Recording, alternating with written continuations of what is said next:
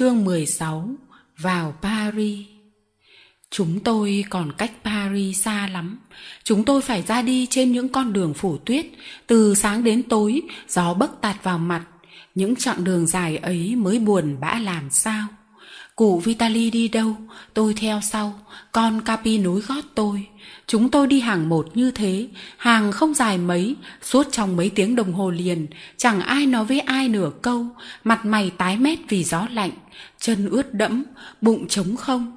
Khách đi đường dừng lại nhìn đoàn chúng tôi diễu qua, chắc chắn là trong đầu họ lại nảy ra những ý nghĩ kỳ quặc. Cái ông già lênh khênh ấy, bắt thằng bé con kia và con chó ấy đi đâu thế nhỉ? Sự im lặng làm cho tôi khổ lắm. Tôi muốn nói thật to lên, nhưng mỗi khi tôi hỏi, cụ Vitali chỉ trả lời nhát gừng mà cũng chẳng buồn quay đầu lại. Cũng may có con Capi cởi mở hơn, lắm khi tôi đang đi, bỗng thấy có cái gì ẩm ướt, dính trên bàn tay. Đó là lưỡi con Capi. Nó liếm tay tôi để nói với tôi, cậu bạn ơi, còn có tôi đây, tôi, Capi, bạn của cậu đây. Thế là tôi vừa đi vừa dịu dàng vuốt ve nó. Cử chỉ chiều mến của tôi cũng làm cho nó dễ chịu, như cử chỉ chiều mến của nó làm cho tôi dễ chịu. Hai chúng tôi hiểu nhau và yêu nhau. Tình bạn đó là nguồn an ủi cho tôi và tôi tin chắc cũng là nguồn an ủi cho nó. Trái tim của một con chó cũng dễ cảm kích như trái tim của một chú bé con. Sự vuốt ve của tôi an ủi được con Capi nhiều lắm, chắc cũng làm cho nó quên cái chết của hai bạn nó. Nhưng đôi lúc thói quen lại mạnh hơn. Những lúc ấy capi đột nhiên dừng lại bên đường giống như cái thời nó còn là đội trưởng. Cứ phải luôn luôn kiểm tra lại đội ngũ của mình. Cảnh ấy chỉ diễn ra một thoáng thôi rồi ký ức của nó lại sực tỉnh nó sực nhớ ra vì sao đội của nó không diễu qua nữa. Thế là nó chạy vụt lên vượt chúng tôi và nhìn cụ Vitali phân trần rằng nó vẫn làm phận sự, còn Đôn Sơ và Delpino không đi theo đoàn là vì chúng không thể theo được nữa. Nó làm cái việc ấy với đôi mắt linh hoạt, thông minh đến nỗi chúng tôi cảm thấy lòng xe lại. Con Capi làm như vậy càng khiến cho cuộc hành trình của chúng tôi buồn thêm. Chúng tôi cần phải giải trí kia, nhất là tôi. Tuyết như phủ trắng toát khắp đồng quê, không có mặt trời, chỉ có một thứ ánh sáng màu nâu nâu, nhàn nhạt, Không có hoạt động gì ngoài đồng, không có một nông dân nào làm việc ở ruộng. Không có tiếng ngựa hí, tiếng bò giống, chỉ có tiếng cuốc cuốc của mấy con quả đậu trên chót vót những ngọn cây trụi lá. Chúng kêu đói, chúng không tìm thấy một chỗ nào để đỗ xuống bắt vài con bọ, con run. Đi quanh các xóm làng, không thấy nhà nào mở cửa, chỉ có im lặng và quạnh hiu. Trời rét cắt da như thế này, người ta đành ngồi nhà, trụm quanh bếp lửa hoặc là làm việc trong chuồng bò, trong vựa đóng kín cửa. Thế mà, trên đường thiên lý khi thì gồ ghề, khi thì trơn như mỡ, chúng tôi cứ phải xăm xăm đi một mạch, không dừng lại, không giờ phút nghỉ ngơi ngoài giấc ngủ đêm đêm trong một chuồng ngựa hay chuồng cừu nào đó. Mỗi buổi chiều chúng tôi ăn một mẩu bánh mì mỏng dính thay cho cả bữa trưa và bữa tối. Khi được người ta cho ngủ ở chuồng cừu thì chúng tôi may mắn lắm vì cừu truyền hơi ấm cho chúng tôi. Lại đương là mùa cừu non, những người chăn cừu đôi khi cho tôi uống một ít sữa. Chúng tôi không nói rằng chúng tôi đói gần chết, nhưng khéo léo như thường lệ, cụ Vitali nói xa xôi rằng Thằng bé nó thích sữa cừu lắm Vì lúc nhỏ nó quen uống sữa cừu Cho nên bây giờ cứ ngửi thấy mùi sữa cừu Thì nó lại nhớ tới quê nhà nó Câu chuyện bịa ấy không phải lúc nào cũng mang lại kết quả nhưng khi những người chăn cừu nghe lọt tai Thì tối ấy tôi được uống một bữa sữa sung sướng. Vâng, đúng thế. Tôi thích sữa cừu quá. Tối nào tôi được uống Y như rằng sáng hôm sau tôi thấy người khỏe ra Và tươi tỉnh lại. Trên con đường dài, cột số này tiếp cột số kia, đoạn đường này đến đoạn đường nọ, chúng tôi đã đến Paris. Giá như cột số bên đường không mách cho tôi biết đi nữa, thì tôi vẫn cứ nhận thấy điều đó, vì xe cộ người ngựa đi lại nhiều hơn, vì màu tuyết trắng trên mặt đường khác đi, bẩn hơn tuyết trong đồng bằng sang pan nhiều. Tôi lấy làm lạ rằng thôn quê nơi đây cũng chẳng có gì đẹp hơn, làng mà cũng chẳng có gì khác những nơi chúng tôi đã đi qua mấy hôm trước. Tôi đã từng nghe nói đến các kỳ quan của thành phố Paris nhiều quá cho nên tôi ngây thơ tưởng rằng phải có những gì khác thường báo trước những kỳ quan ấy từ xa kia. Nói cho đúng thì tôi không biết tôi chờ đợi cái gì. Tôi cũng không dám hỏi, nhưng rõ ràng là tôi chờ đợi những điều kỳ diệu. Cây vàng lá ngọc, phố giá gồm toàn lâu đài cẩm thạch, dân thành phố đi lại mặc toàn nhung lụa. Tôi cho là tất nhiên phải như vậy. Dù có chú ý tìm những cây vàng lá ngọc, tôi vẫn thấy rằng khách đi đường ở đây không nhìn chúng tôi nữa họ vội quá đi chăng? Hay là họ đã quen với nhiều cảnh đau thương hơn cảnh của chúng tôi? Nghĩ thế, tôi không yên lòng một chút nào cả. Chúng tôi đến paris làm gì, nhất là lại trong tình trạng xác sơ như thế này? Tôi lo lắng tự hỏi. Câu hỏi ấy cứ lờn vờn trong đầu óc tôi suốt chặng đường dài. Tôi muốn hỏi cụ vitali xem thế nào, nhưng tôi không dám vì cụ mặt ủ mày trao khi nói gì thì cụ lại rất vắn tắt nhưng rồi một hôm, cụ đi lùi xuống đi kề bên tôi. Trông cách cụ nhìn tôi tôi biết cụ sắp nói cho tôi cái điều mà tôi mong đợi. Lúc ấy vào buổi sớm, thầy trò chúng tôi vừa nghỉ đêm tại một trại tá điền gần một xã lớn. Đọc trên mấy tấm biển xanh dọc đường thì biết làng ấy là làng boaxi xanh lê dê chúng tôi lên đường từ lúc tờ mờ sáng. Sau khi men theo bờ tường khu vườn lớn rồi xuyên qua làng boaxi xanh lê dê theo chiều dọc thì đến một con dốc. Từ trên đầu dốc trông trước mặt, chúng tôi thấy một luồng khí đen to như một đám mây lơ lửng trên một thành phố mênh mông. Phố xá chưa nhìn thấy, chỉ có mấy công trình kiến trúc nhô lên. Tôi dương to đôi mắt cố nhìn cho rõ trong cảnh hỗn độn những mái nhà, những hình tháp, những gác chuông lẫn trong sa mù và hơi khói, thì cụ bước chậm lại để cho tôi đi kề bên cụ. Thế là cuộc sống của chúng ta thay đổi rồi đấy cụ nói câu ấy như nói tiếp một câu chuyện đã trao đổi từ lâu. Chừng bốn tiếng đồng hồ nữa thì chúng ta sẽ tới paris.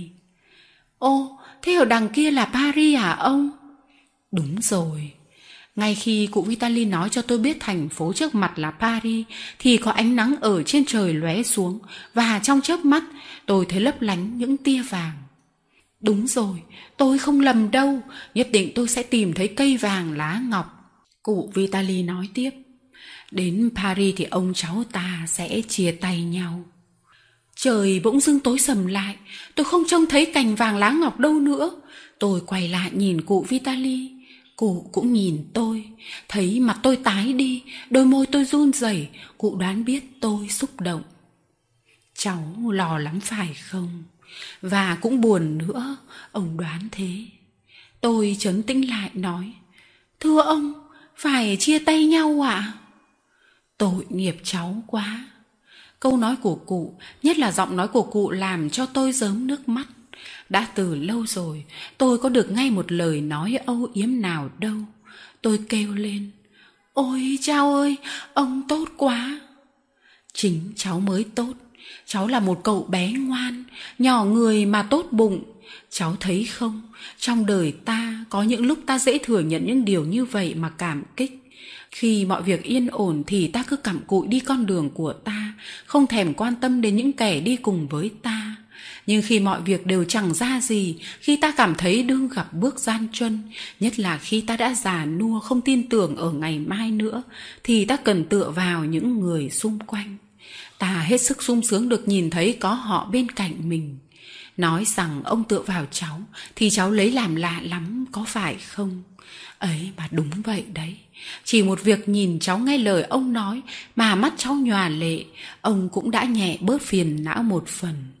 Vì bé Remy ơi, ông cũng khổ tâm như cháu vậy. Những lời nói của cụ Vitali sau này, khi tôi cũng có một người để yêu mến, tôi mới nghiệm thấy là đúng. Cụ Vitali nói tiếp nghịch cảnh ở chỗ, người ta sẽ phải xa nhau ở những giờ phút người ta mong dịch lại gần nhau nhất. Tôi rụt rè thưa, nhưng ông không nỡ bỏ cháu bơ vơ giữa thành phố paris này chứ? Hẳn là không rồi. Ông có định để cháu bơ vơ đâu. Cháu nên yên tâm là thế. Tội nghiệp cháu. Cháu của ông biết xoay sở như thế nào chứ? Và lại ông không có quyền bỏ cháu cháu phải tự bảo mình như vậy cái ngày mà ông không thuận giao cháu cho bà phu nhân phúc hậu định cưu mang cháu và nuôi dạy cháu như con bà thì ông đã tự nhận trách nhiệm nuôi dạy cháu hết sức của ông Nhưng khổ thay, ông gặp phải toàn nghịch cảnh. Hiện nay ông không làm gì được cho cháu, vì vậy ông mới định chia tay với cháu.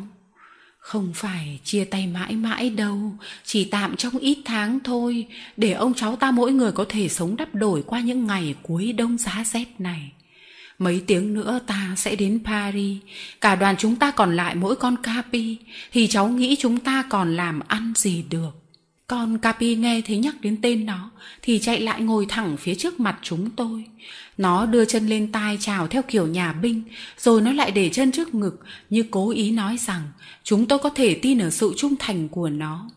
Trong hoàn cảnh bây giờ, cử chỉ của con Capi không làm dịu nỗi xúc động trong lòng chúng tôi. Cụ Vitali dừng lại một chốc, đưa tay xoa đầu nó nói Con cũng thế, con là một con chó tốt Capi ạ. À. Nhưng ở đời, lòng tốt không nuôi sống được ai. Phải có lòng tốt để giúp cho những người xung quanh ta sống hạnh phúc. Nhưng cũng cần phải có cái khác nữa, mà cái ấy thì chúng ta không có. Cháu nghĩ chúng ta còn làm gì được với mỗi mình con Capi. Cháu hiểu đấy chứ. Cháu hiểu rằng bây giờ chúng ta không thể nào diễn trò được chứ. Thưa ông, đúng như vậy ạ. À. Diễn trò thì lũ trẻ danh sẽ gieo hò chế giễu chúng ta. Mặc dù vậy mỗi ngày chúng ta không thể kiếm nổi quá 20 xu đâu. Với 20 xu mỗi ngày, chúng ta sẽ sinh sống ra sao? Hơn nữa những ngày mưa, những ngày tuyết, những ngày rét đậm mà có vẻn vẹn 20 xu thì coi như không có gì. Thế cây đàn của cháu không được việc gì à ông? Giá ông có hai đứa bé như cháu thì có lẽ cũng không đến nỗi nào. Nhưng một già, một trẻ như hai ông cháu mình chẳng được việc gì. Ông cũng chưa thật già lắm. Nếu ông già lụ khụ hay mù lòa thì... Nhưng khốn khổ thay, ông mới chỉ là ông bây giờ, nghĩa là chưa đủ khiến cho người ta thương hại. Ở Paris, khách qua đường đều vội vàng đi công việc của họ, muốn cho họ động lòng thương xót thì có lẽ phải có thân hình tả tơi thảm hại và phải biết ngửa tay xin, không ngượng ngùng xấu hổ. Điều đó thì suốt đời ông vẫn chịu thôi, không làm được. Chúng ta phải tìm cách khác, bởi vậy ông đã suy nghĩ và quyết định như thế này. Ông sẽ nhường cháu cho một nhà bầu gánh trẻ con cho đến hết mùa đông. Ông ta sẽ thuê cháu đánh thụ cầm đồng thời với nhiều đứa trẻ khác. Khi nhắc đến cây đàn của tôi tôi không hề nghĩ đến chuyện như vậy. Cụ vitali không để cho tôi nói nốt. Cụ nói tiếp phần ông thì ông sẽ đi dạy thụ cầm vĩ cầm dạy kèn cho lũ trẻ ý làm việc ở các đường phố paris ở paris nhiều người biết đến ông ông đã ở đây nhiều lần ngày lúc ông đến làng cháu thì cũng từ paris mà đi đấy Ông chỉ cần nói dạy đàn là thừa chỗ mà dạy. Chúng ta sẽ sống được chỉ mỗi điều mỗi ông cháu một nơi thôi.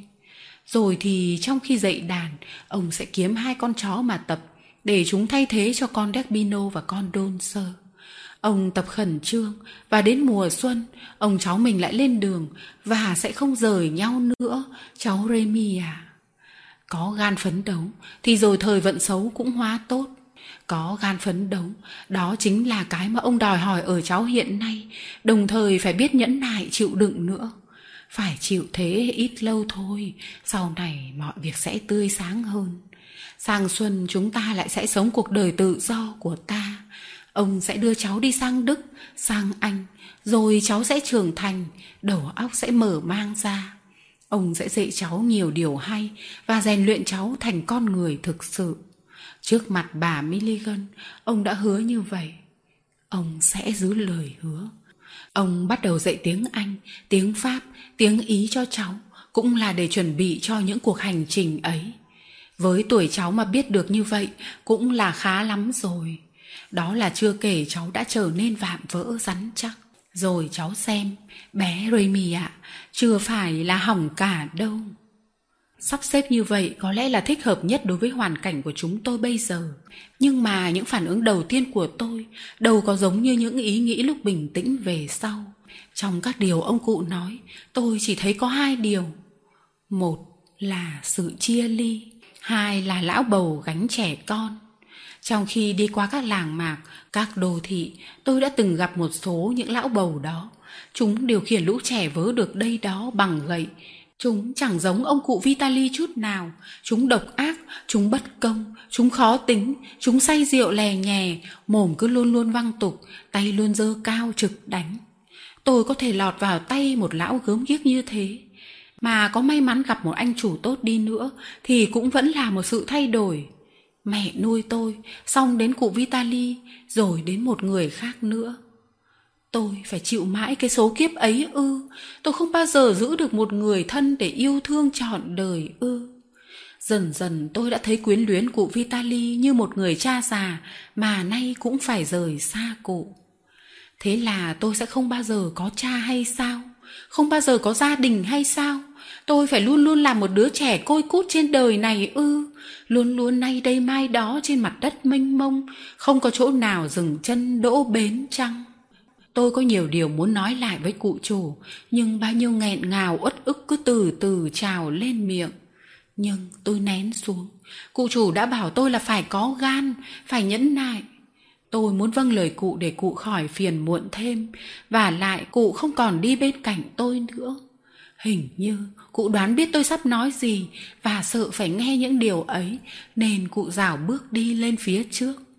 Tôi đi theo cụ và giây lát sau thì thầy trò chúng tôi vượt qua một cái cầu đầy bùn, bắc qua một con sông nhỏ. Tôi chưa bao giờ thấy một cây cầu lầy lội đến như thế, tuyết phủ lên mặt đường thành một lớp rình lội đến mắt cá chân. Qua khỏi cầu thì đến một làng có đường xá hẹp lắm, hỏi làng ấy thì lại đồng bằng, nhưng đồng bằng mà ngổn ngang bao nhiêu là nhà cửa tồi tàn nghèo khổ.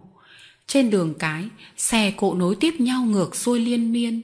Tôi bước lên cho gần cụ Vitali, rồi đi bên phải cụ, còn Capi thì bám sát gót chúng tôi. Lát sau, hết cảnh thôn quê, chúng tôi đi vào phố xá và đi trên một con phố không nhìn thấy phía cuối. Hai bên đường chạy dài những nhà cửa nhưng tồi tàn, dơ bẩn, xấu xí hơn ở Bordeaux, Toulouse và Lyon nhiều. Người ta cào tuyết dồn lại đây đó thành từng đống và trên mấy đống tuyết đen xì và cứng ngắc ấy họ vứt cho rau quả ôi và rác rưởi đủ thứ. Không khí sực mùi hôi thối. Những đứa trẻ con trên ngoài phố trông xanh xao quá. Những chiếc xe nặng nề chạy liên tiếp trên đường. Lũ trẻ này đều tránh một cách nhanh nhẹn, tưởng như không cần để ý. Tôi hỏi cụ Vitali, đây là đâu thưa cụ? Paris đấy cháu ạ. À. Paris, có thể như thế được chăng? Paris đây ấy à? Thế thì những tòa nhà cẩm thạch của tôi đâu? Và đâu là những khách qua đường mặc toàn nhung lụa? Sao mà cảnh thực sự xấu xí tồi tàn đến thế? Đây là thành phố Paris bao lâu nay tôi thiết tha mơ ước ư? Chao ôi, thế mà đúng vậy đấy. Thế mà ở chốn này tôi sắp phải sống hết mùa đông, xa cụ Vitali và xa con Capi.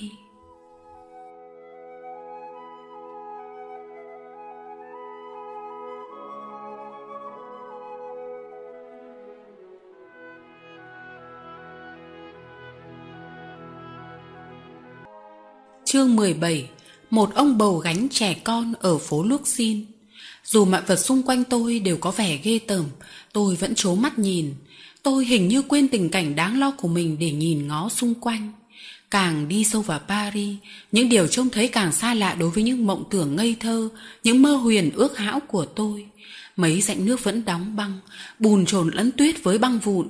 Càng đi sâu vào thành phố, càng thấy đen ngòm những chỗ nào lầy ướt thì khi xe cộ đi qua bùn bắn phền phệt lên từng mảng dày, chập vào các mặt kính các cửa hàng tồi tàn và dơ bẩn. Rõ ràng là Paris không bì được với Bordeaux. Chúng tôi đi đến một đường phố đông có vẻ khá hơn phố vừa đi qua. Càng đi thì càng thấy các cửa hiệu to hơn, đẹp hơn. Đi một lúc lâu thì cụ Vitali rẽ bên phải và thế là chúng tôi đi vào một khu phố hết sức nghèo khổ. Những ngôi nhà cao và đen xì, mái tiếp mái trông như liền nhau. Một dòng nước không đóng băng chảy giữa đường phố và bất chấp hôi thối, một đám người đông đặc dẫm lên nền đường nhảy nhụa mà đi. Tôi chưa bao giờ thấy những gương mặt xanh xao vàng võ như gương mặt họ. Cũng chưa bao giờ tôi thấy trẻ con táo bạo như những đứa trẻ đang đi đi lại lại giữa những người khách qua đường này. Quán rượu khá nhiều, có nhiều người đàn ông, đàn bà đứng uống rượu và gào thét inh ỏi trước mấy quầy hàng bọc thiếc. Tôi đọc được cái tên phố Luxin ở góc tường một ngôi nhà. Hình như cụ Vitali đã có ý định sẽ đi tới chỗ này. Cụ đưa tay ẩy nhẹ nhàng người vướng lối cụ. Tôi đi theo sát cụ. Cụ bảo, coi chừng kẻo lạc ông đấy. Nhưng lời dặn bảo ấy cũng bằng thừa. Tôi luôn luôn sát gót cụ và muốn cho chắc chắn hơn, tôi nắm chặt áo cụ. Thầy trò chúng tôi đi qua một cái sân rộng và một lối đi, rồi đến một hang sâu mập mờ, xanh xanh. Có lẽ ở đấy ánh nắng không bao giờ lọt vào. Cái chỗ này còn xấu xí, còn dễ sợ hơn tất cả những gì mà tôi đã thấy cho tới đây. Một người đương soi đèn lồng để mắc những miếng tã rách lên tường. Cụ Vitali hỏi ông ta, Garofoli có nhà không? Không biết, cụ cứ lên xem. Cụ biết hắn ở đâu rồi chứ? Đi hết thang gác thì thấy cửa ngay trước mặt. Garofoli là người bầu mà ông đã nói chuyện với cháu. Lão ta ở đây. Cụ Vitali vừa nói thế, vừa chỉ thang gác cho tôi. Các bậc thang tường như khoét vào trong lớp đất sét ướt vậy, bởi vì nó bết một lớp đất cứng, trơn tuột. Đường phố, ngôi nhà, cái thang gác, chẳng có chút gì làm cho tôi yên lòng cả. Vậy còn ông chủ thì sao? Thang gác có bốn tầng, lên đến đầu cầu thang thì cụ Vitali xô cái cửa ở trước mặt và thế là thầy trò chúng tôi bước vào một gian phòng lớn, hay nói cho đúng, một thứ vừa chứa khá rộng. Ở giữa phòng có một khoang trống lớn, bốn bên kê khoảng 10 cái giường. Tường và trần nhà không thể nói là màu gì. Ngày xưa thì trắng đấy, nhưng rồi khói ám vào và bụi bặm cáu bẩn đủ thứ dính lên làm cho lớp vôi tô ngoài hóa đen đi và lỗ chỗ từng mảng bị chóc ra hay bị thủng hẳn. Trên tường, bên cạnh hình một cái đầu người vẽ bằng than có nhiều hoa và chim khắc chìm. Cụ Vitali vừa bước vào vừa hỏi. Garofoli, anh ở xó nào thế? Sao không thấy ai cả? Lên tiếng đi, giả Vitali đang gọi anh đấy. Dưới ánh sáng tù mù của ngọn đèn dầu hỏa treo trên tường, gian phòng có vẻ vắng người thật. Tuy vậy, sau tiếng cụ chủ gọi, có một giọng yếu ớt, uể oải, một giọng trẻ con cất lên trả lời. Ngài Garofoli không có nhà, hai tiếng đồng hồ nữa ngài mới về. Đồng thời cái người trả lời chúng tôi cũng ló mặt ra. Đó là một chú bé độ 10 tuổi, chú lê chân về phía chúng tôi. Hình thù của chú đột nhiên đập mạnh vào giác quan của tôi, đến nỗi ngày nay tôi vẫn như nhìn thấy chú trước mặt. Nói cho đúng thì chú không có thân mình, một cái đầu to tướng không cân xứng với con người. Cái đầu ấy tưởng chừng như gắn liền với đôi chân, như các bức biếm họa được ưa chuộng mấy năm trước đây. Cái đầu mang một vẻ đau thương, một vẻ dịu hiền sâu sắc. Trong đôi mắt có ẩn niềm nhẫn nại và toàn thân con người nói lên nỗi ngao ngán chán trường.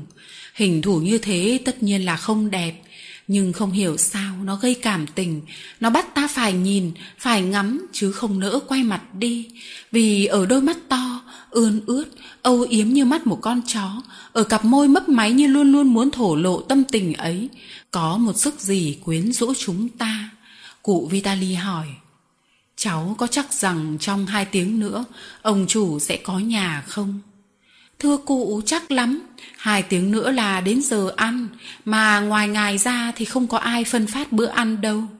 Thế nếu ông ấy có về sớm hơn, cháu thưa rằng có ông Vitali đến, hẹn hai tiếng nữa sẽ trở lại. Hai tiếng nữa, vâng thưa cụ. Tôi định quay gót theo cụ chủ, thì cụ cản tôi lại. Cháu ở lại đây, cụ nói, cháu nghỉ ngơi một lát rồi ông sẽ trở lại đây. Thấy tôi tỏ vẻ hoảng hốt, cụ nói thêm. Cam đoan với cháu là ông sẽ trở lại. Dù mệt mỏi, tôi vẫn cứ muốn đi theo cụ Vitali hơn. Nhưng tôi đã quen tuân lệnh khi cụ bảo Nên đành ở lại vậy. Tiếng chân bước nặng nề của cụ Vitali trên các bậc thang dội lên tới chỗ chúng tôi. Chú bé nghiêng tai về phía cửa, nghe ngóng. Khi không nghe thấy gì nữa, Chú quay lại hỏi tôi bằng tiếng Ý. Anh là người đồng hương à? Từ khi tôi theo cụ Vitali, tôi đã học võ vẽ mấy câu tiếng Ý gọi là tạm đủ để nghe người ta nói chuyện bằng thứ tiếng ấy. Nhưng còn nói thì tồi lắm, nên tôi ít dùng. Tôi trả lời bằng tiếng Pháp. Không phải. Ô, chú bé buột miệng kêu một tiếng buồn rầu và đôi mắt to của chú nhìn tôi chòng chọc. Cũng không sao, giá anh là người cùng quê thì thích hơn.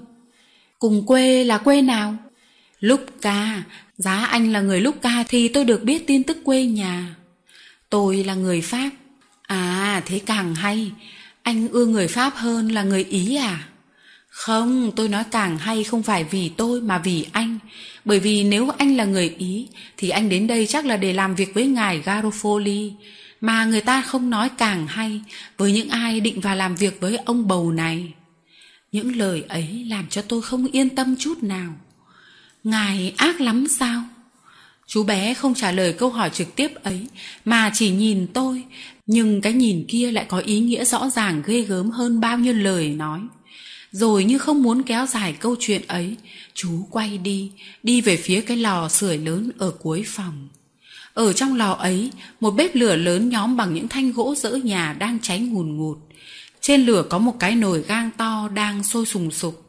Đi lại gần lò để sưởi cho ấm, tôi nhận thấy cái nồi kia có những điều đặc biệt mà thoạt đầu tôi không để ý. Một bên vung dính chặt vào nồi bằng bản lề và bên kia thì có khóa. Trên vung có gắn một cái ống nhỏ để cho hơi trong nồi thoát ra. Thái độ của chú bé đủ làm cho tôi hiểu rằng tôi không nên hỏi tò mò về ngài Garofoli. Nhưng còn về cái nồi này thì sao? Tại sao phải khóa nồi lại? Để tôi khỏi múc nước súp mà ăn. Tôi có nhiệm vụ nấu súp, nhưng ông chủ không tin tôi. Tôi không giấu nổi một nụ cười. Anh cười, chú bé buồn bã đáp. Phải rồi, anh cười vì anh tưởng tôi tham ăn. Nhưng ở vào tình cảnh tôi, có lẽ anh cũng tham ăn không kém. Thực ra thì tôi không phải là một thằng tham ăn, mà là một thằng đói rạc ra. Mùi súp bốc lên từ cái ống này càng làm cho cái dạ dày lép kẹp của tôi cồn cào dữ dội. Ngài Garofoli để anh chết đói như thế à? Nếu anh vào làm việc với ngài ấy thì anh sẽ biết rằng ở đây người ta không chết đói, người ta chỉ khổ vì đói thôi, nhất là tôi, vì tôi bị trừng phạt. Đúng đấy, tôi có thể kể cho anh nghe chuyện ấy. Nếu ngài Garofoli sẽ là chủ anh, thì anh có thể lấy câu chuyện của tôi làm gương để giữ mình. Ngài Garofoli là cậu tôi, và ngài nuôi tôi làm phúc đấy. Phải nói cho anh biết, mẹ tôi là một bà quá, và có lẽ anh cũng đoán là bà ấy cũng chẳng giàu có gì. Năm ngoái, khi Garofoli đến vùng tôi tìm trẻ con, thì ông ta nói với mẹ tôi để cho ông ta mang tôi đi. Mẹ tôi không đành lìa tôi, nhưng anh hiểu cho, tình thế bắt buộc phải như vậy thì biết làm thế nào khác được. Tôi nói tình thế bắt buộc bởi vì ở nhà, anh em chúng tôi lúc nhúc những sáu đứa, mà tôi là lớn. Garofoli thích bắt thằng Leonardo hơn, thằng em kế tôi ấy, bởi vì nó khôi ngô còn tôi thì xấu xí. Muốn kiếm ra tiền thì không được xấu xí. Những đứa xấu xí chỉ kiếm ra roi vọt và những lời chửi rủa mà thôi. Nhưng mẹ tôi không cho Leonardo đi. Bà nói, đành phải cho một đứa đi, thì Matia là lớn, Matia phải đi. Chúa Phúc Đức đã chỉ định trước như vậy, vậy tôi đâu dám trái ý Chúa. Thế là tôi theo cậu tôi. Chao ôi, cái cảnh chia ly thật là cay đắng, anh biết chứ? Phải rời bỏ ngôi nhà thân yêu, phải xa lìa bà mẹ tôi đang khóc lóc, còn em bé Christina, nó chiều mến tôi hết sức bởi vì nó là út và tôi luôn luôn bồng bế nó trên tay. Rồi còn các em khác của tôi, còn các bạn bè, còn làng quê. Tôi cũng từng nếm mùi cay đắng của cảnh chia ly và tôi không quên nỗi đau thắt ruột thắt gan khi nhìn thấy lần cuối cùng cái khăn trùm màu trắng của má bác Bơ Ranh. Chú bé Matia kể tiếp. Lúc rời khỏi nhà, chỉ có mình tôi với Garofoli. Nhưng 8 ngày sau, đoàn trẻ con chúng tôi lên đến 12 đứa và chúng tôi lên đường đi Pháp. Ôi, con đường mới dài làm sao đối với tôi và các bạn cùng đi. Cả tôi lẫn các bạn đều buồn rười rượi. Nhưng rồi chúng tôi cũng đến Paris. Lúc bấy giờ chúng tôi chỉ còn lại 11 đứa vì một đứa đã nằm lại ở nhà thương đi sông. Đến Paris, ông chủ chọn lọc phân loại chúng tôi ra. Đứa khỏe mạnh thì cho đi làm công với thợ lò hay thợ cả trong nghề nạo ống khói. Đứa nào cơ thể yếu, chưa đi làm nghề được thì đi hát rong, đàn rong ngoài phố. Dĩ nhiên là tôi không có đủ sức khỏe để làm nghề và hình như tôi cũng xấu xí quá. Có đi đánh đàn dạo cũng không kiếm được nhiều. Vì vậy, vì vậy, Garofoli giao cho tôi hai con chuột bạch để tôi mang đi diễu trước các cửa nhà trong các lối đi cho người ta xem và định mức cho tôi mỗi ngày là 30 xu. Ngài nói, chiều về, thiếu bao nhiêu xu thì lĩnh bấy nhiêu roi đó. Kiếm cho ra 30 xu thì thật là khổ, nhưng ăn đòn thì càng khổ hơn, nhất là ngón đòn do tay Garofoli quật. Bởi vậy tôi dốc hết sức ra để cóp nhặt cho đủ số tiền, mặc dù khó nhọc, vất vả hết sức. Thường thường tôi vẫn không kiếm được đủ số tiền ấy. Các bạn khác hầu như luôn luôn kiếm đủ, tôi thì luôn luôn bị hụt mức đó. Điều đó làm cho Garofoli giận dữ, lão kêu lên. Cái thằng ngốc Machia này, không biết nó làm ăn thế nào ấy. Có một đứa bé khác cũng mang chuột bạch đi diễu như tôi. Định mức cho nó đến 40 xu, mà chiều nào nó cũng mang về đủ số. Nhiều khi tôi đi cặp kè với nó, để xem thử nó làm ăn ra sao. Nhờ vậy tôi hiểu tại sao nó kiếm 40 xu dễ dàng, còn tôi chỉ có 30 xu mà quá đỡ chật vật. Khi có một ông bà sang trọng nào đó cho tiền chúng tôi, thì bao giờ người ta cũng nói, cho cái em dễ thương đó, không cho cái thằng ma lem kia đâu. Cái thằng ma lem đó là tôi. Tôi không thèm đi cặp với thằng bạn ấy nữa. Về nhà bị đánh đòn thì thật đáng buồn. Nhưng đi ra đường bị người ta nói những câu nhục mạ trước mặt mọi người thì lại càng tội hơn. Anh thì anh không biết cái khổ ấy đâu. Bởi vì không bao giờ người ta bảo anh là xấu xí. Nhưng tôi... Cuối cùng thấy rằng đánh đập không ăn thua, Garofoli bèn dùng một phương pháp khác. Lão nói, từ giờ trở đi, mày đem về thiếu một xu thì tao trừ một củ khoai trong bữa ăn tối, nghe chưa? Da mày già chịu đòn, nhưng có lẽ dạ mày non chịu đói. Này anh, có khi nào vì bị đe dọa mà anh làm được việc không anh? Ồ, cái đó còn tùy.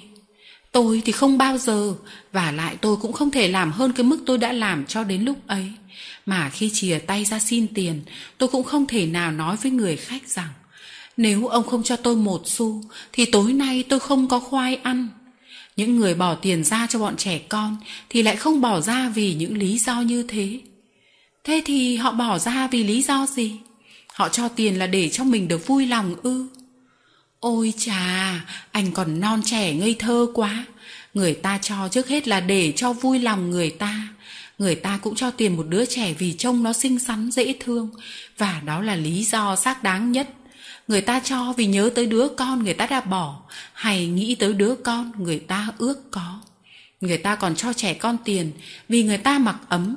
Còn nó thì đứng run lập cập dưới cổng một nhà xe. Đó là lòng chắc ẩn. Ồ, tôi biết hết những câu chuyện bố thí ấy. Tôi đã có đủ thì giờ để nhận xét điều đó sống cái kiểu luôn luôn bị ăn bớt như thế được năm sáu tuần gì đó thì người tôi gầy rạc đi Tôi trở nên xanh sao vàng võ, xanh đến nỗi quanh tôi người ta cứ nói. Nhìn kìa, cái thằng bé kia, nó chết đói đến nơi rồi. Lúc ấy thì sự đau thương đã làm được cái việc mà mặt mày tôi không làm nổi. Nó làm cho đôi mắt tôi sáng ngời và người tôi hóa ra đáng được chú ý. Người trong khu phố đâm ra thương hại tôi, cho nên tuy không kiếm được nhiều xu hơn trước làm ấy, nhưng tôi lại kiếm được khi thì màu bánh mì, khi một đĩa súp. Đó là thời sung sướng của tôi. Tôi không bị ăn đòn nhiều nữa và dù bữa tối có bị cúp khoai thì cũng không đến nỗi nào vì bữa trưa tôi đã liếm láp được chút ít ở ngoài phố rồi. Nhưng một hôm, lão Garofoli bắt gặp tôi đương ăn một đĩa súp ở nhà bà hàng rau quả. Lão hiểu ra vì sao tôi bị cắt khoai mà không thấy kêu rên. Thế là lão quyết định bắt tôi ở nhà nấu súp và dọn dẹp quét tước, chứ không được đi ra ngoài nữa. Nhưng nấu súp thì tôi có thể ăn vụng cho nên lão chế ra cái nồi kiểu này. Mỗi buổi sớm trước khi ra đi lão bỏ thịt và rau củ vào nồi đậy vùng khóa lại và tôi chỉ có việc đun. Tôi chỉ hít được cái mùi nước súp mà thôi. Còn múc thì anh cũng thấy rằng không thể nào múc qua cái ống tí xíu ấy được tôi mà xanh như tàu lá thế này là từ lúc tôi phải làm bếp đấy mùi súp không nuôi ai được nó chỉ làm cho đói cồn cào lên thế thôi này, tôi xanh sao lắm phải không? Vì tôi không ra phố nữa, cho nên tôi không nghe được người ta bảo cho tôi biết, mà ở đây thì không có gương soi. Thủa ấy tôi chưa phải là người từng trải, nhưng tôi biết không nên nói với người ốm rằng họ ốm, để họ phải lo sợ. Tôi đáp, không, tôi thấy anh cũng thường thôi, chả xanh gì hơn kẻ khác đâu. Tôi biết anh nói thế là để an ủi tôi, nhưng càng biết mình xanh sao tôi càng thấy thích thú, vì như thế có nghĩa là tôi ốm nặng, mà tôi muốn mình ốm hẳn, ốm liệt giường luôn. Tôi sừng sốt nhìn nó, thằng bé mỉm cười nói. Anh không hiểu ý tôi rồi, đơn giản lắm. Hễ mình ốm hẳn thì người ta chạy chữa, hoặc người ta bỏ mặc cho chết. Nếu họ bỏ tôi chết thì xong hết tất cả mọi việc, hết khổ vì đói, hết khổ vì đòn. Với lại người ta nói với người chết được lên ở trên trời, thế thì lúc ấy ở trên trời tôi sẽ nhìn xuống, thấy mẹ tôi ở quê nhà. Ngược lại, nếu họ chăm sóc cho tôi thì họ sẽ đưa tôi đi bệnh viện. Đi bệnh viện thích lắm. Tôi vốn sợ bệnh viện, sợ một cách tự nhiên. Nhiều khi đi qua đường mệt thấy trong người nao nao khó chịu như sắp ốm, thì chỉ cần nghĩ tới bệnh viện là tôi hồi sức, bước lên đi được ngay. Nghe Matia nói thế, tôi kinh ngạc khôn xiết. Nó nói tiếp. Chắc anh không biết ở bệnh viện người ta sung sướng như thế nào. Tôi đã nằm bệnh viện ở Saint Eugenie. Ở đấy có một ông bác sĩ người cao lớn, tóc vàng, lúc nào cũng có kẹo mạch trong túi. Kẹo vụn thôi, kẹo bạch vụn rẻ tiền, nhưng cũng không phải vì vụn mà nó không ngon. Rồi thì các gì phước ấy, họ nói năng với mình dịu ngọt làm sao. Làm thế này con à, tội nghiệp, con thè lưỡi ra xem nào. Tôi ấy à, tôi chỉ thích người ta nói ngọt với tôi thôi. Nghe những lời dịu ngọt tôi cảm động đến ứa nước mắt và chính lúc ấy là lúc tôi sung sướng đấy. Ngốc quá, phải không anh? Chỉ vì mẹ tôi luôn luôn dịu ngọt với tôi. Các dì Phước cũng dịu ngọt như vậy, lời thì khác đấy, nhưng giọng thì chẳng khác gì, cũng êm như du vậy. Rồi khi bệnh đã đỡ thì có súp ngon và rượu vang nữa. Ở đây khi tôi bắt đầu thấy kiệt sức vì thiếu ăn thì tôi thích chí lắm. Tôi tự nhủ, ta sắp ốm rồi và Garofoli sẽ đưa ta đi bệnh viện. Ừ phải, ốm rồi. Ốm đủ đã thấy đau đớn ê ẩm trong người, nhưng chưa đủ để làm cho lão Garofoli bận tâm, cho nên lão vẫn giữ tôi ở nhà. Không biết sao mà những người cùng khổ khó chết thế. Cũng may là lão chưa mất đi thói quen phạt đòn tôi cũng như phạt những đứa khác. Cho nên cách đây 8 ngày, lão đã nện vào đầu tôi một gậy nên thân. Lần này thì có lẽ chắc có chuyện rồi đây. Đầu tôi sưng lên, hẳn anh thấy cái u to trắng này đấy chứ. Hôm qua lão nói có lẽ đó là một cái biếu. Tôi cũng không biết cái biếu là cái quái gì, nhưng xem cái điệu lão nói thì hình như nặng lắm. Hẳn biết rằng tôi đau đớn ghê lắm. Tôi thấy nhói tận dưới chân tóc, hơn cả khi đau răng nữa. Đầu tôi nặng như quả tạ trăm cân. Có những phút tôi mở mắt, choáng váng người và đêm đến trong giấc ngủ, tôi không thể không rên, không la. Như vậy tôi tin rằng chỉ trong vài ba ngày nữa, lão sẽ phải cho tôi đi bệnh viện. Anh hiểu không? Ban đêm mà có một thằng nhãi kêu la thì phiền cho những người khác, mà Garofoli thì lão không thích bị làm phiền đâu. Lão nện cho tôi cái gậy ấy thật là phúc quá. Này, anh nói thật đi, tôi đã xanh sao lắm chưa? Nói thế rồi đến đứng trước mặt tôi, mắt nó nhìn thẳng vào mắt tôi. Tôi không có lý do gì nữa để không nói thật. Tuy vậy tôi cũng không dám nói thẳng tuột cái cảm giác khủng khiếp của tôi khi tôi nhìn đôi mắt to sáng như lửa cháy, hai má sâu lõm và cặp môi nhợt nhạt của nó. Tôi thấy anh ốm như thế là đáng đi bệnh viện rồi đấy. Có thế chứ. Nó quỳ cái chân mà nó thường kéo lê xuống, nghiêng mình chào tôi. Rồi ngay lập tức nó chạy đến bên bàn ăn, bắt đầu lau chùi. Nói chuyện thế đủ rồi, nó nói. Garofoli sắp về, không khéo thì chưa xong đâu vào đâu cả. Anh cho rằng tôi đã nhận đủ số đòn vọt để vào bệnh viện, thì có lẽ nhặt thêm ít nữa cũng chẳng ích gì. Hoài của đi thôi, có phải không anh? Ấy bây giờ tôi cảm thấy đau đớn hơn mấy tháng trước nhiều. Những ai nói rằng việc gì rồi cũng quen đi cả là những người nhân từ, họ muốn vỗ về an ủi kẻ khổ thôi. Chú bé vừa nói chuyện vừa chân cao chân thấp khập khiễng quanh bàn. Để đi xếp đĩa, thìa à, và nĩa. Tôi đếm thấy 20 cái nĩa, thế có nghĩa là Garofoli cai quản 20 đứa trẻ, nhưng giường chỉ có 12 chiếc, chắc là hai đứa ngủ một giường. Giường mới khổ làm sao, không có vải phủ giường, chỉ có những chiếc chăn màu hung hung, có lẽ mua lại ở một chuồng ngựa nào đó. Khi nó đã quá sờn, đắp cho ngựa không còn đủ ấm nữa. Tôi kinh hãi hỏi Matia Ở đâu đâu cũng đều thế cả à? Ở đâu đâu là đâu chứ? Ở đâu mà có những ông bầu mướn trẻ con như thế này ấy? Tôi biết đâu đấy, tôi chưa hề đi chỗ nào khác, còn anh thì cố gắng tìm chỗ khác đi. Chỗ nào bây giờ? Tôi không biết, ở đâu cũng được, nhưng còn khá hơn ở đây. Ở đâu cũng được, thì mơ hồ quá, và lại tôi biết làm thế nào để thay đổi ý định của cụ Vitali. Tôi đường nghĩ ngợi lung tung, chưa tìm ra kế gì hết thì cánh cửa bật mở, rồi một chú bé bước vào.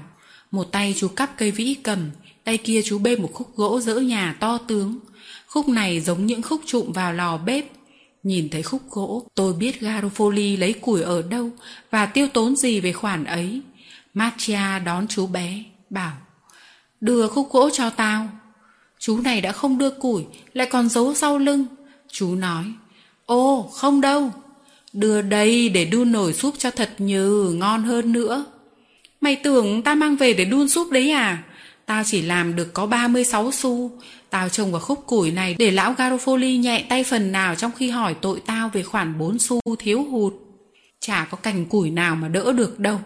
Mày phải trả bằng đòn thôi. Hết phiên thằng này, đến phiên thằng khác. Matia có vẻ rất ác ý khi nói mấy câu ấy. Tưởng như nó lấy làm thích chí về cái hình phạt đương chờ bạn nó. Tôi lấy làm ngạc nhiên về cái nét đanh ác thoáng hiện trên gương mặt hiền hậu đó. Sau này tôi mới biết rằng sống chung với người độc ác lâu ngày thì người ta cũng có thể hóa thành tàn nhẫn. Giờ này là giờ tề tiệu của lũ trẻ nhà Garofoli. Sau đứa bé bê củi, một đứa khác về và sau đó là 10 thằng khác. Mỗi đứa vào phòng đều mang theo nhạc cụ của mình đến treo ở một cái đinh đóng trên tường, phía trên giường nằm. Thằng này thì cái vĩ cầm, thằng kia cái thụ cầm, thằng nọ cái ống sáo hay cái kèn. Những đứa chỉ mang thú đi diễn chứ không phải là nhạc sĩ thì rúi những con chuột túi, chuột bạch vào trong một cái lồng. Có tiếng chân nặng hơn đi lên thang gác, linh tính báo cho tôi biết đó là Garofoli. Một người đi vào, người ấy lùn, thấp, bước đi loạn choạng, vẻ mặt hốc hác. Lão ta không mặc quần áo kiểu Ý, lão mặc một cái áo bành tô xám. Cái nhìn đầu tiên của lão hướng về phía tôi, một cái nhìn làm cho tôi thấy lạnh gáy. Lão hỏi, cái thằng nhãi này ở đâu ra? Matia vội vàng lễ phép thưa với hắn những điều cụ Vitali dặn. Hắn hỏi, À, Vitali đến Paris, lão ấy tìm tao làm gì? Cháu không biết ạ. À. Machia đáp, tao không hỏi mày, tao hỏi thằng kia. Tôi không dám nói thật, tôi bảo, cụ chủ tôi sắp đến, cụ sẽ tự nói cho ông biết cụ muốn gì. Thằng bé này ăn nói kiêng rè đấy nhỉ, mày là người Ý hả? Không, tôi là người Pháp. Khi Garofoli vừa vào phòng thì có đến hai đứa bé đứng ngay bên cạnh, chờ cho hắn ngừng nói. Chúng muốn nói gì với lão chủ? Tôi tò mò tự hỏi vậy và được giải đáp ngay sau đó. Một thằng cất cái mũ dạ trên đầu Garofoli rồi đem lại để nhẹ nhàng trên giường. Thằng kia vội vã mang ghế đến cho lão. Chúng nó làm những việc thông thường ấy một cách quá nghiêm trang, kính cẩn, khiến cho người ta tưởng đó là hai chú hầu, đương thành kính giúp linh mục hành lễ. Qua những việc ấy, tôi thấy các chú bé sợ Garofoli đến chừng nào, bởi vì chắc chắn chúng làm thế không phải vì chiều mến. Khi Garofoli vừa ngồi xuống thì một chú bé khác nhanh nhẹn mang lại cho hắn một chiếc tẩu, lèn đầy thuốc lá, đồng thời một chú thứ tư đánh diêm đưa cho hắn. Hắn cầm que diêm vừa dí lên miệng ống điếu thì thét lên. Sặc mùi lưu hoàng, đồ chó chết! Và vứt ngay que diêm vào lò bếp. Thằng bé có tội vội vã chuộc lỗi, chú đánh một que khác, chờ cho nó cháy khá lâu mới dâng cho chủ. Nhưng lão không cầm, lão nói không cần mày. Và lão đẩy mạnh nó ra. Rồi lão quay lại một thằng bé khác mỉm cười với nó. Nụ cười ấy chắc là một ân huệ đặc biệt. Diêm đây ricardo bé yêu. Bé yêu vội vàng tuân lệnh. Khi garofoli đã ngồi yên và tàu của lão đã bắt cháy thì lão phán Các chú tiên đồng của ta ơi, bây giờ thì ta tính toán thôi nhá. Matcha, mang sổ lại đây. Garofoli nói là vì lão Phúc Đức mà thôi, chứ có cần gì lão phải nói. Lũ trẻ cứ chằm chằm nhìn những ý muốn của lão, đến nỗi chúng đoán được hết trước khi lão lên tiếng. Lão chưa hỏi dứt câu, thì Matia đã đặt ngay trước mặt lão một quyển sổ nhỏ đầy ghét bẩn. Lão ra hiệu, tức thời thằng bé đưa diêm chưa hết mùi lưu hoàng lúc nãy tiến lại gần. Mày còn thiếu của tao một xu hôm qua, mày hứa hôm nay sẽ trả bù, thế mày mang về bao nhiêu? Chú bé ấp úng một lúc lâu, mặt chú tái mét, chú nói. Cháu thiếu một xu. À, mày vẫn thiếu đồng xu ấy, thế mà mày cứ nhơn nhờn như không ấy. Không phải đồng xu hôm qua, cháu nói một đồng xu hôm nay. Thế ra là hai xu phải không? Mày biết không, tao chưa thấy ai như mày đâu. Không phải lỗi tại cháu. Đừng giả ngây giả dại nữa. Mày biết cái lệ rồi, cởi áo ra. Hai roi về đồng xu hôm qua, hai roi về đồng xu hôm nay. Ngoài ra, cắt khoai về cái tội táo tợn của mày. Ricardo, bé yêu, còn ngoan lắm, còn đáng được thưởng cái trò giải trí này. Lấy roi ra đây. Ricardo là đứa trẻ đã vội vã mang que diêm vừa ý đến cho lão lúc nãy. Nó với lấy cái roi treo trên vách. Một cái roi ngắn, có dính hai băng da thắt nhiều nút lớn. Trong lúc đó, chú bé thiếu một xu cởi áo ngoài và chật sơ mi ra để mình trần từ vai đến thắt lưng. Garofoli mỉm cười nham hiểm nói. Hãy đợi chút, có lẽ mày không bị lẻ loi đâu. Cái gì mà có đôi có bạn thì cũng thích cả. Với lại Ricardo cũng khỏi phải nhọc công làm việc nhiều lần. Bọn trẻ đứng yên lặng trước mặt ông chủ, nghe câu bông đùa tàn nhẫn ấy thì phá lên cười một lượt. Tiếng cười thật gượng gạo. Garofoli nói, đứa nào mà cười to nhất, chắc đứa ấy thiếu nhiều nhất. Đứa nào cười to dữ vậy? Tất cả đều chỉ vào đứa bé mang khúc củi đã về trước tiên. Garofoli hỏi, Này thằng kia, Mày thiếu bao nhiêu? Không phải lỗi tại cháu. Từ nay đứa nào trả lời không phải lỗi tại cháu sẽ được ăn thêm một roi ngoài số mà nó có quyền được hưởng. Mày thiếu bao nhiêu? Cháu mang về một khúc củi, khúc củi to tướng ạ. Ừ, cũng không phải tôi, nhưng mày thử mang lại xem thằng cha bánh mì, bảo nó đổi cho mày, nó có đổi không? Mày thiếu mấy xu, thế nào? Nói đi chứ. Cháu kiếm được 36 xu à? Mày thiếu 4 xu. Thằng khốn nạn, những 4 xu. Thế mà mày còn dám dẫn xác về đây, dám nhìn mặt tao à? Ricardo, bé yêu, còn tốt phúc lắm, con sẽ được giải trí ra trò. Cởi áo ra. Con khúc củi ạ? À? Cho mày để sơi buổi trưa. Cái câu khôi hài ngu xuẩn ấy làm cho tất cả đám trẻ không bị phạt cười rộ lên. Trong lúc Garofoli tra hỏi thằng bé ấy thì có độ chục đứa khác ra về. Chúng lần lượt báo cáo khoản thu nhập của chúng. Ngoài hai đứa bị xử phạt roi vừa rồi, có ba đứa nữa hụt mức. Garofoli rên rỉ kêu lên. Chúng nó là năm thằng cướp, nó cướp của tôi, nó phá nhà tôi. Ấy, rộng lượng quá thì như thế đấy. Thử hỏi bọn mày, tao làm thế nào để mua được thịt ngon, khoai bở cho chúng mày ăn nếu chúng mày không chịu làm việc. Bọn mày chỉ thích rong chơi. Đáng lẽ phải đi khóc lóc với những khách cả tin thì bọn mày lại thích cười cợt với nhau. Chúng mày tưởng ra vờ khóc trong khi chìa tay ra xin tiền thì không bằng khóc thực sự khi đưa lưng ra chịu đòn hay sao? Thôi, bỏ áo ra.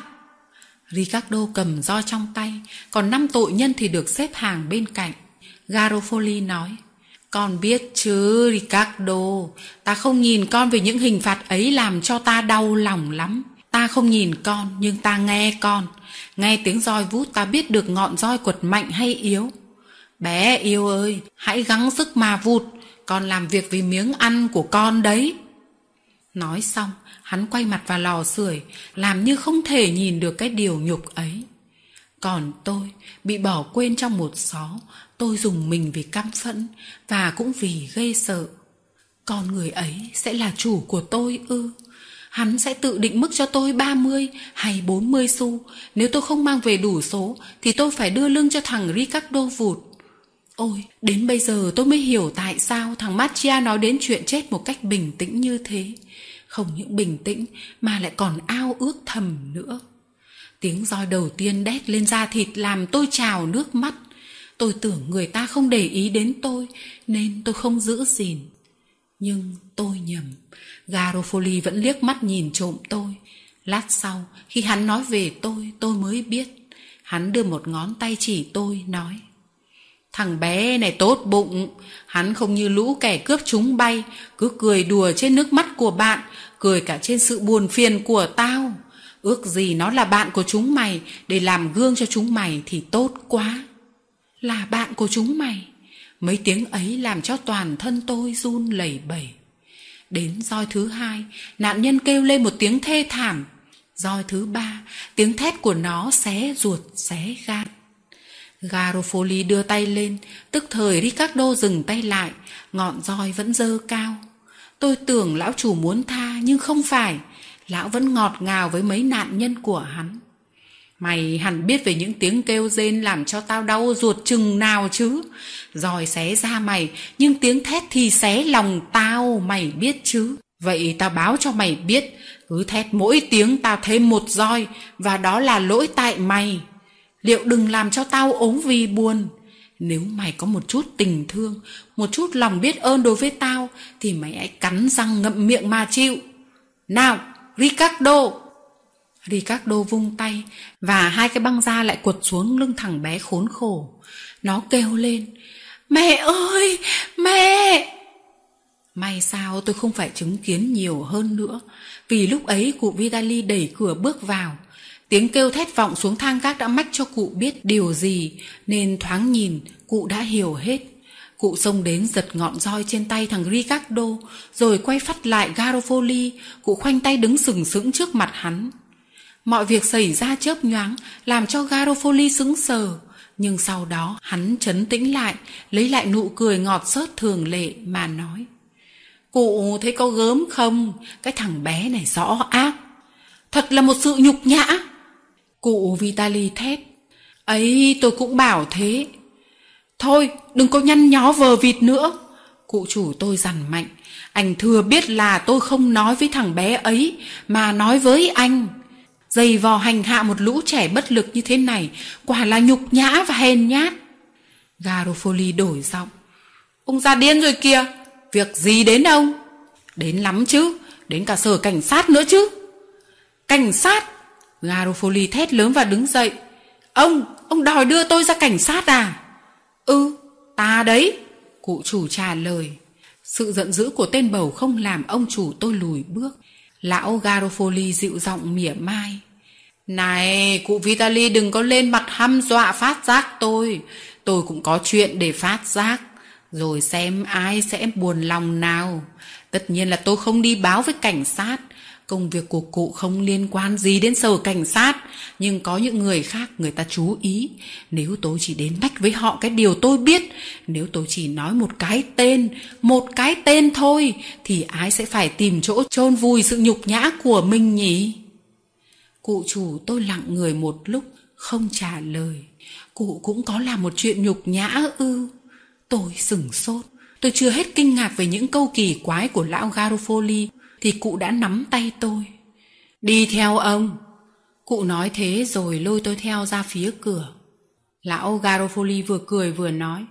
Này này, bỏ qua đi thôi cụ nhá. Cụ định đến nói với tôi việc gì nào? Ta không còn điều gì để nói với anh nữa. Và không thêm một tiếng, không ngoảnh lại, cụ đi xuống thang khác tay vẫn dắt tay tôi. Tôi bước theo cụ, thấy người nhẹ nhõm một cách lạ lùng. Thế là tôi thoát nạn lão Garofoli. Tôi muốn ôm hôn cụ Vitali, nhưng không dám.